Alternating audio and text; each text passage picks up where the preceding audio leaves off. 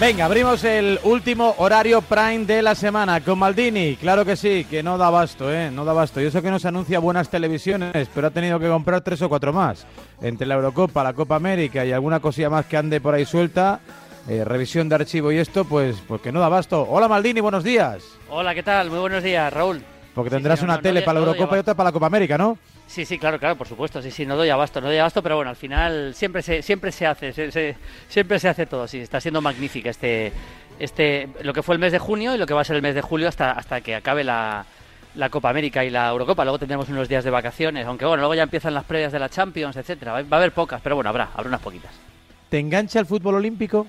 Sí, sí me, sí me gusta. Yo el torneo olímpico lo voy a ver, no sé si todos los partidos, porque sabes que se juegan todos a la vez, son, son, son pocas fechas y se juegan a lo mejor ocho partidos el mismo día. O sea, es, eh, está todo muy comprimido, o sea que no va. Pero sí me gusta. El, fútbol olímpico ha tenido partidos históricos eh, y ha tenido jugadores, por ejemplo, por los Juegos Olímpicos ha pasado Leo Messi, ha pasado Ronaldo, Nazario, ha pasado eh, Rivaldo, ha pasado Roberto Carlos. ha pasado Di María, por ejemplo, me estoy acordando ahora mismo. O sea, por supuesto, todos los españoles de los Juegos de Barcelona. Es decir, que si en los primeros años digamos, los Juegos Olímpicos de, los años 76, eh, que eran más los equipos de la Europa del Este, eran más amateur de verdad. Luego hemos visto en Pekín, por ejemplo, hubo una Argentina-Brasil, que era casi una Argentina-Brasil absoluto. Y a mí me gusta el torneo. Y luego, bueno, ha habido partidos históricos de Juegos Olímpicos. Yo recuerdo en, el, en Atlanta 96, el Nigeria-Argentina la final y el Nigeria-Brasil fueron, fueron espectaculares. Ha habido partidos muy buenos en la historia de los Juegos Olímpicos. Eso es indudable. Aunque, eh, no sé, uno asocia. Eh, es algo que debería revisar el mundo del fútbol porque eh, la fuerza que tiene una competición de la entidad de los Juegos Olímpicos. bueno, pues yo creo que demanda una sensibilidad mayor por parte del deporte del fútbol, ¿no? Y somos muchos los que creemos que en los Juegos Olímpicos deben estar los deportes que de verdad consideren a los Juegos Olímpicos su cima. Y yo no digo que el ganador de unos Juegos Olímpicos sea como el ganador de un Mundial, seguramente tampoco eso. Pero el hecho de que haya limitación de edad y tal, pues no sé, no, vamos exactamente con las elecciones absolutas, aunque por ejemplo en el caso de España esta convocatoria de Luis de la Fuente es estupenda, es maravillosa, yo creo que con capacidad para dar un nivel de fútbol pues muy muy apetecible de ver, ¿no? Otra cosa es que sea la mejor selección posible, que no lo es, obviamente. Sí, eh, claro, hay una limitación de edad que casi convierte los Juegos Olímpicos. que es verdad que luego algunas selecciones no mandan a los mejores jugadores, pero casi sería una especie de mundial de mundial sub-20, ¿no? Algo así. Con, pero sí que a mí me parece un torneo muy bonito para ver y para seguir. Es verdad que en los Juegos Olímpicos, sobre todo, lo más importante es el atletismo y la natación, eso es evidente, ¿no? Pero yo creo que el fútbol tiene que tener un peso importante y lo tiene, de hecho. Eh, yo espero que lo tenga, vamos, que lo siga teniendo, vamos. Eso seguro. Te pregunté hace un par de semanas qué, te gustaba o qué te apetecía más o dónde le ponías más interés a la Eurocopa o a la Copa América. Me hablaste de la Eurocopa. Pero, visto lo visto, los partidos, los cuadros, el camino hacia la final y demás, ¿te sigue pareciendo que la Eurocopa está teniendo más nivel que la Copa América? Sí, sí, sí, sí, sin ninguna duda. Sí. La Copa América tiene un problema, que es que como al final no han podido, por el tema del COVID, lo han organizado Ultimar y los invitados no han podido ir, al final es que la primera fase es que son 10 equipos en Sudamérica y han jugado dos grupos de 5 para clasificar a 4 cada grupo. O sea, han estado jugando durante dos semanas para eliminar a Venezuela y a Bolivia. Es decir, eh, ha habido partidos de nivel, hemos visto a un gran Messi, a un gran Neymar, ha habido, cositas, pero desde el punto de vista de la importancia de los resultados, pues no era tanto. Ahora se calienta, claro. Eh, esta noche empiezan los cuartos de final. Esta noche juega Brasil con Chile, juega Perú con Paraguay, mañana tenemos Argentina, Ecuador y Chile y Uruguay, Colombia. Y ya es, pero claro, digamos que esta Copa América casi queda reducido a, a partir de cuartos de final, mientras que en la Eurocopa hemos visto partidazos mm. ya no solo desde octavos, sino incluso en la primera fase. ¿no? sí, van a tener cruces de más rivalidad, ¿no? Porque no en los emparejamientos que hay a partir de hoy, ¿no? En la Euro, pues no hay una, una tradición de España-Suiza, ¿no? O de, qué sé yo, de, Dinamarca-República Checa. Igual, igual es casi casi la primera vez que se cruzan. Pero, esto es lógico. Que, lógicamente en Sudamérica la rivalidad es mucho mayor porque juegan muchas más veces entre ellos. Porque claro, son, que son 10 países. Entonces Claro, eh, en cambio en Europa pues te encuentras con, España-Suiza, pues ha habido alguno. Yo recuerdo el Mundial de Estados Unidos, ¿te acuerdas? Que ganó España fácil, espero que se repita hoy, pero que, no juegan tantas veces. Y Dinamarca-República Checa, pues ahora mismo no recuerdo, alguno puede haber, pero vamos. Eh, incluso Bélgica-Italia, ha habido partidos, pero, pero que digamos que no hay que, digamos la rivalidad extrema es mucho mayor en Sudamérica, por eso a partir de cuartos de final, por ejemplo, lo que es el Colombia-Uruguay de hoy es tremendo, o de mañana es tremendo. Eh, y luego ya si llegamos a unas semifinales más o menos como parece, o la final Argentina-Brasil, porque en el cuadro no se, no se cruzan hasta la final, pues podemos tener una final impresionante, ¿no? Seguro que te salen, si repasas Eurocopas y Mundiales, un montón de selecciones en distintas ediciones que se convierten pues en esa cenicienta no que, que, se baja de la calabaza no Blancanieves que yo nunca me acuerdo del cuento y a medianoche y que alcanza las semifinales o incluso la final no no sé una una Suecia en Estados Unidos una Bulgaria aquella de Stoico un, un Gales no que, que, hace un, un, último torneo europeo estupendo. Una a lo sumo dos, ¿no? Pero que en cuartos de final haya casi más outsiders que favoritos de verdad, yo creo que nunca lo habíamos vivido, ¿no? Porque Chequia, Dinamarca, Ucrania, eh, Suiza, todo eso no estaba en ninguna quinila. Uno sí, pero cuatro, cuatro de ocho, no, no, lo veo. La Eurocopa, sí, la Eurocopa con más sorpresas de la historia. También podemos decir que la más igualada de la historia como consecuencia de ello. Ten en cuenta que, por ejemplo, el grupo de la muerte, que era el grupo de la muerte, porque estaban Alemania, Portugal y Alemania, Portugal y, y, eh, Francia o sea, campeona del mundo, eh, Alemania, que siempre es un equipo poderoso, y, Portugal, campeona de Europa, y los tres están fuera en octavos, en cuartos de final. O sea que sí, está siendo una Eurocopa en eso tremendo. Pero el fútbol, yo, ya sabes mi opinión, te lo he comentado alguna vez, el fútbol se está igualando, seguramente un poco a la baja, también es verdad. Cada vez vemos, menos futbolistas desequilibrantes, de esos que te ganan los partidos ellos solos, y todo eso hace que el todo eso más el más la mejoría del tema de entrenamientos del tema del tema táctico del, sentido colectivo todo eso hace que los equipos se, se igualen. Y cada vez vemos más partidos igualados. Y, es así. Y está, cuando ves un partido tan igualado al final pues puede caer del lado del equipo más débil. Y eso se está viendo en la Eurocopa clarísimamente. Vamos yo lo veo clarísimamente. Venga, ya van llegando mensajes al 628 26 90 92, 628 26 90 92, para consultar con Maldini. Ahora estamos con ellos, pero ahí... ¿Eh, Raúl? Yo estoy en San Petersburgo, sí, hoy estaré en este platillo volante. Al, Hermitage ha sido a ver o no nos da ni tiempo, ¿no?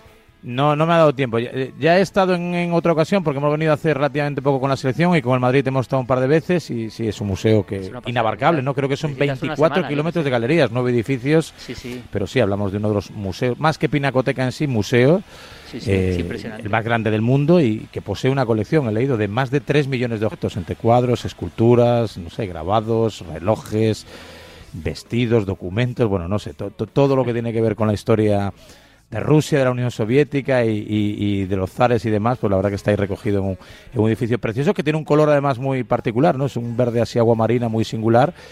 absolutamente característico de una ciudad eh, estupenda, muy de baloncesto y muy también mm, de, de, fútbol. Ahora te pregunto por pronóstico de la Eurocopa, pero la otra gran noticia, página de fútbol internacional, lógicamente, es la llegada de Ramos al Paris Saint Germain. Todavía no se ha oficializado, pero parece que está todo ya como que muy encarrilado. Hay noticias para todos los gustos. Desde luego, para Ramos es una salida estupendísima. Creo que es una muy buena contratación para Paris Saint Germain, aunque he leído ¿no? en las últimas horas alguna que otra noticia sobre el disgusto, ¿no? el enfado que tienen algunos jugadores, por ejemplo, Kimpembe, el, el propio Marquinhos, con quien tendrá una dura competencia eh, ahí en el eje de la zaga. ¿Lo ves titular? ¿Ves que va a sumar? ¿Ves que es un buen destino para Sergio? ¿Que Sergio es un buen refuerzo para París? ¿Es algo que necesitan? ¿Cómo, ves esa operación? Bueno, yo creo que es, es un buen refuerzo. Yo creo que Sergio, es verdad que este año ha tenido muchas lesiones, pero creo que Sergio está todavía eh, al nivel de poder jugar una temporada o dos temporadas a muy buen nivel y me parece un gran porque en cuanto a jerarquía en cuanto a potencial creo que, creo que puede ser titular o que creo que debe ser titular en el Paris Saint Germain no me extraña que Kimpembe que a mí me gusta mucho o que Marquinhos pues estén preocupados porque uno de los dos va a tener mucha competencia. Yo a mí Kimpembe me gusta. Yo creo que un centro de la defensa con Kimpembe y, y Sergio Ramos es bastante razonable. Marquinhos que ha jugado mucho de pivote pero a mí sí me parece una buena incorporación y para él también porque a ver, él ¿qué, qué posibilidades tenía? Pues ya marcharse a un, fútbol ya medio de retirada, tipo Qatar o la MLS o algo así, o seguir siendo ultra competitivo. O sea, se va a un equipo en el que va, va a optar a ganar la Champions. Y a lo mejor tenemos, el fútbol, el fútbol es tan caprichoso que a lo mejor tenemos un Madrid Paris Saint Germain con Ramos en, contra el Madrid. Pues esto, yo creo que él, él, digamos, está cerca de su retirada, por supuesto, pero retirarse en un equipo verdaderamente grande con aspiración a ganar la Champions, porque eso es así, eh, creo que es, para él es una, me parece una gran noticia, de verdad. Y tanto, a la espera de que se resuelva también el, más que el futuro, el presente, ¿no? De Leo Messi, ahora mismo en el paro, una situación singular, ¿no? Increíble, increíble. No sé, Maradona, Cruyff, Pelé, toda esta gente nunca estuvo en el paro. o sea, ahora mismo Messi está en el paro, no sé, es algo. O sea, ahora mismo llega, llega, no sé, el Manchester City con una salvajada de dinero y igual le puede convencer. Es que, ahora mismo, ahora mismo está, está diciendo, bueno, eh, oferta. Yo creo que se va a quedar en el Barça, ¿eh? Pero pero bueno, nadie se puede, eh, eh, hasta que no haya un contrato firmado nadie lo puede garantizar. Yo, yo veo, hablo con hinchas del Barça, están todos muy tranquilos, Bueno, pues pues nada, pues eh, están todos muy tranquilos, pero yo si por hinchar el Barça no lo estaría, la verdad, por si acaso, ¿no? No, básicamente no tanto por el deseo de Messi de seguir en Barcelona, que parece que es evidente que existe, sino por la cuestión administrativa de que ahora mismo hay que dar salida, hay que hacer hueco para que pueda entrar, en este caso, uno nuevo, porque administrativamente hablando Messi sería uno nuevo, ¿no? Ese es el key de la cuestión, aunque sea alguien de toda la vida, Messi sería un, un, fichaje. No sé si para seguir considerándolo One Club Men, ¿no? Administrativamente hablando, pero un fichaje, claro, claro que sí. Venga, mensaje 628 26 90 92 que se acumulan. Todo el mundo quiere hablar de esta Eurocopa con Maldini. Escuchamos. Buenos días, Raúl Varela, Radio Marca, Maldini, Hola. crack. crack. ¿Qué te parece eh, Unai Simón en cómputos generales después de las críticas que ha recibido, entre ellas las de Raúl Varela? Bueno, a mí, a mí es un portero que me gusta. El, otro día eh, yo comentaba, o sea, es verdad que comete un error muy grave, luego es verdad que hace un par de paradas fantásticas. No olvidemos la del con 3-3, la de la prórroga. No se le puede dar una gran nota en ese partido, porque cuando metes un error tan grave que te cuesta un gol al final. Pero yo creo que de los tres porteros que, que están en España, creo que es lógico que él siga siendo el titular.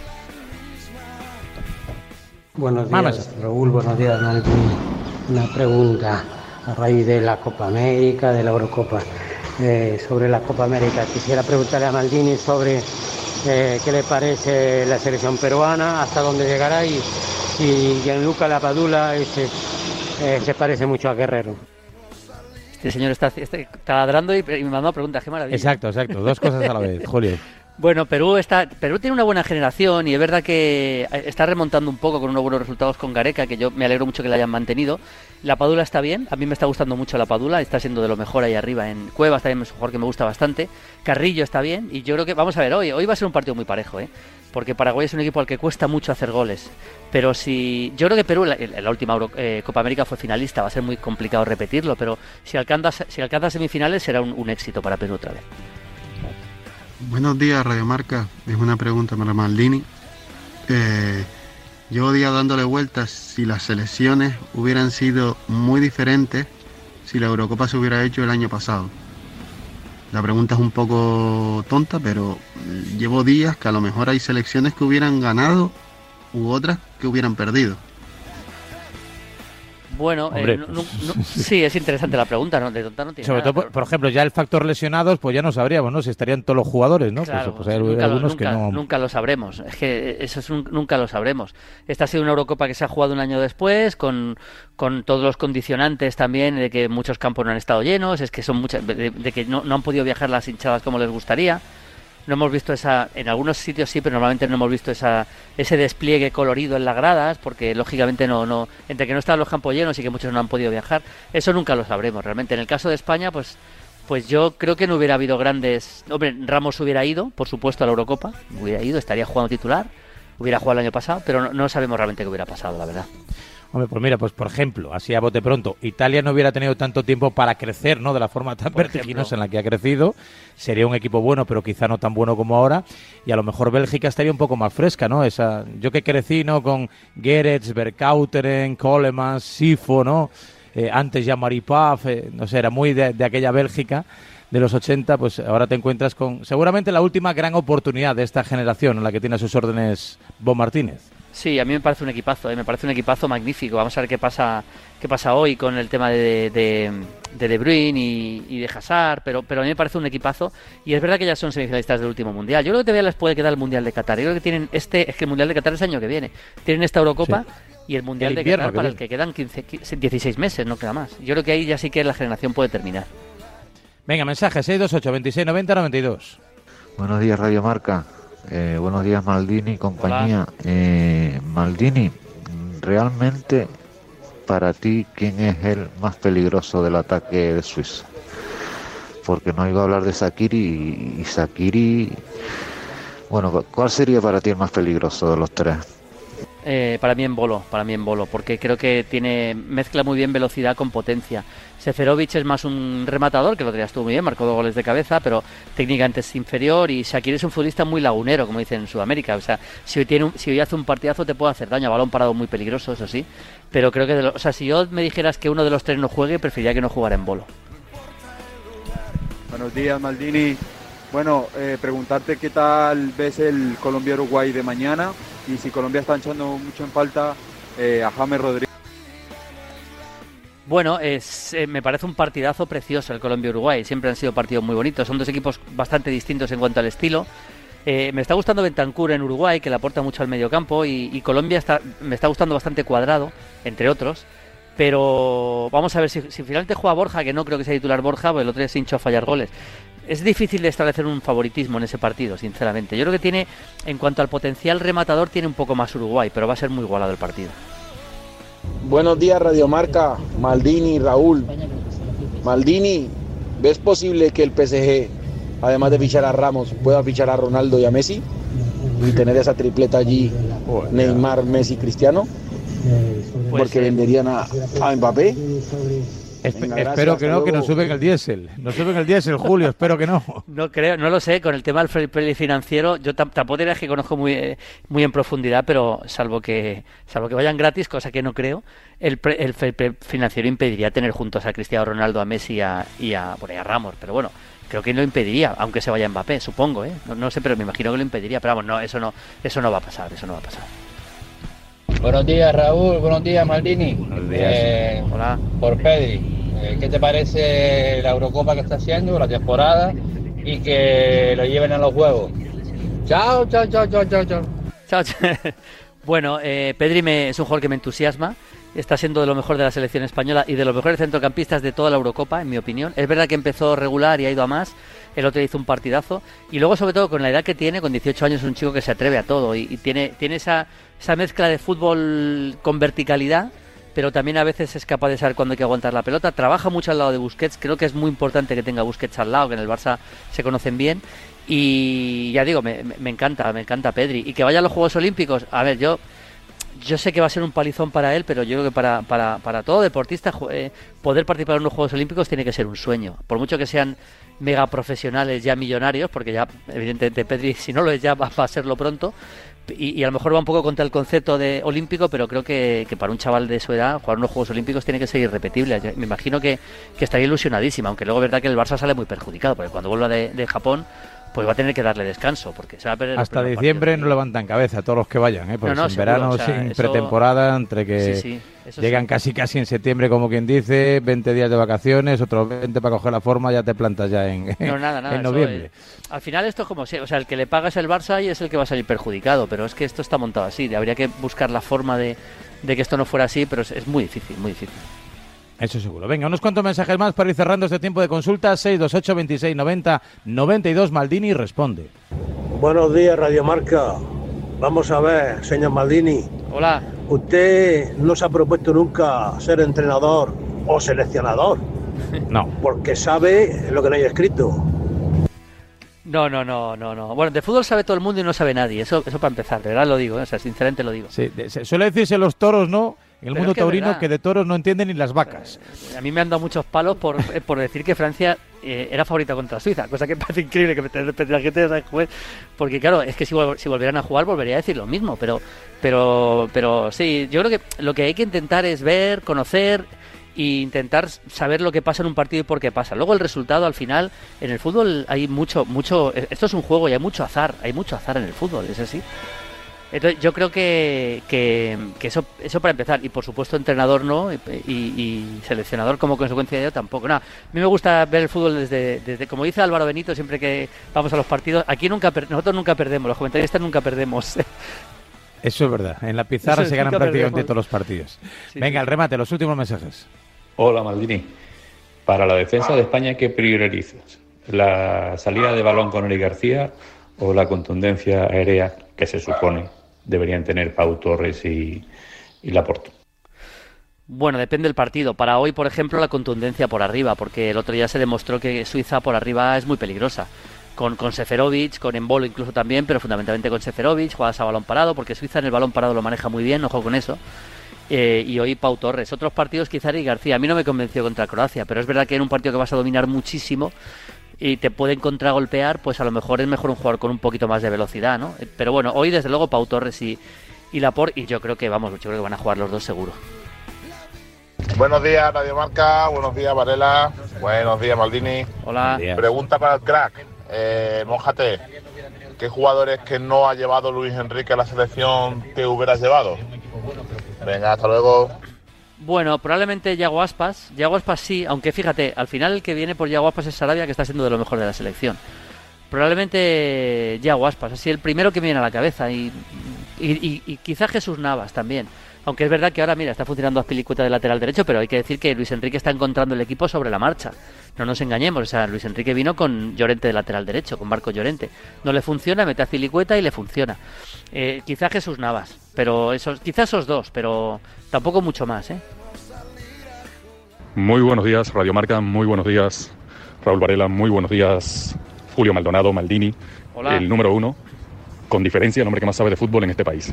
Muchas gracias, hombre. Quería preguntarte, eh, yo siempre dije cuando empezó la Eurocopa que todo lo que no fuera ganar la Eurocopa para Francia, ¿vale? Llámese subcampeón, quedar en semifinales o en cuartos, ¿vale? Y todo lo que no fuera para Francia ganar la Eurocopa iba a ser un fracaso gordo porque tiene eh, el mejor equipo de largo de la Eurocopa. Eh, y de hecho así ha sido, ha caído en octavos y yo lo considero un fracaso gordo, gordo, gordo. ¿Tú estarías de acuerdo conmigo? ¿Cómo consideras tú la caída de Francia en la Euro y qué opinión te merece la selección venezolana de fútbol, la Vino Tinto? Abrazos para todos. Bueno, eh, me, me parece un sorpresón, era mi principal favorito para ganar la Eurocopa, yo creo que lo era para, para muchísima gente. Eh, eh, un equipo que tiene que tiene jugadorazos en todas las líneas y que sobre todo tiene futbolistas que de los que verdaderamente son desequilibrantes. Se le escapó un partido que tenía ganado contra Suiza. Creo que tuvo mucho que ver el planteamiento de Deschamps con los tres centrales, desarmando el medio campo, metiendo solo a Pogba, que ha hecho una gran Eurocopa, por cierto.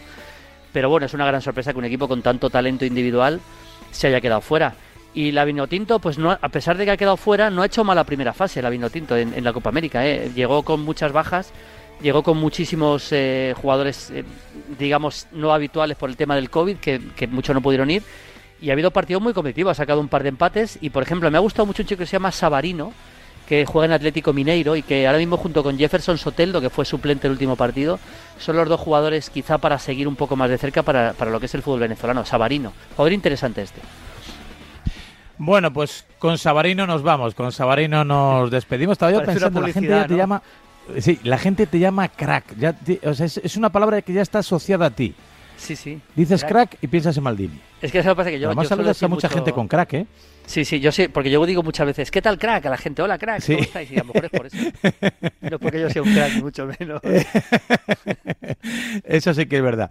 Bueno, pues te dejamos eh, descansar. Va a ser un largo viernes, será un largo sábado también con dos partidos atractivos. Luego llegará la Final Four de Wembley de, en Londres. Veremos con qué semifinalistas y la gran final del próximo domingo, donde a ver si tenemos suerte y vuelve a estar España. Sería la quinta vez ¿no? que pisamos una final. Una la perdimos, tres las ganamos. A ver si a la quinta, mm, como dicen en los toros también, eso de que no hay quinto malo y nos la llevamos. Julio, que tengas un buen fin de la próxima semana más. Hasta la próxima. Un abrazo, crack, hasta luego. Adiós, gracias, crack. Do- eh, iba a decir las 12 menos 20, efectivamente. Son las 12 menos 20 aquí en San, en San Petersburgo, 11 menos 20 en la península, 10 menos 20 en Canarias. Sigues escuchando a diario.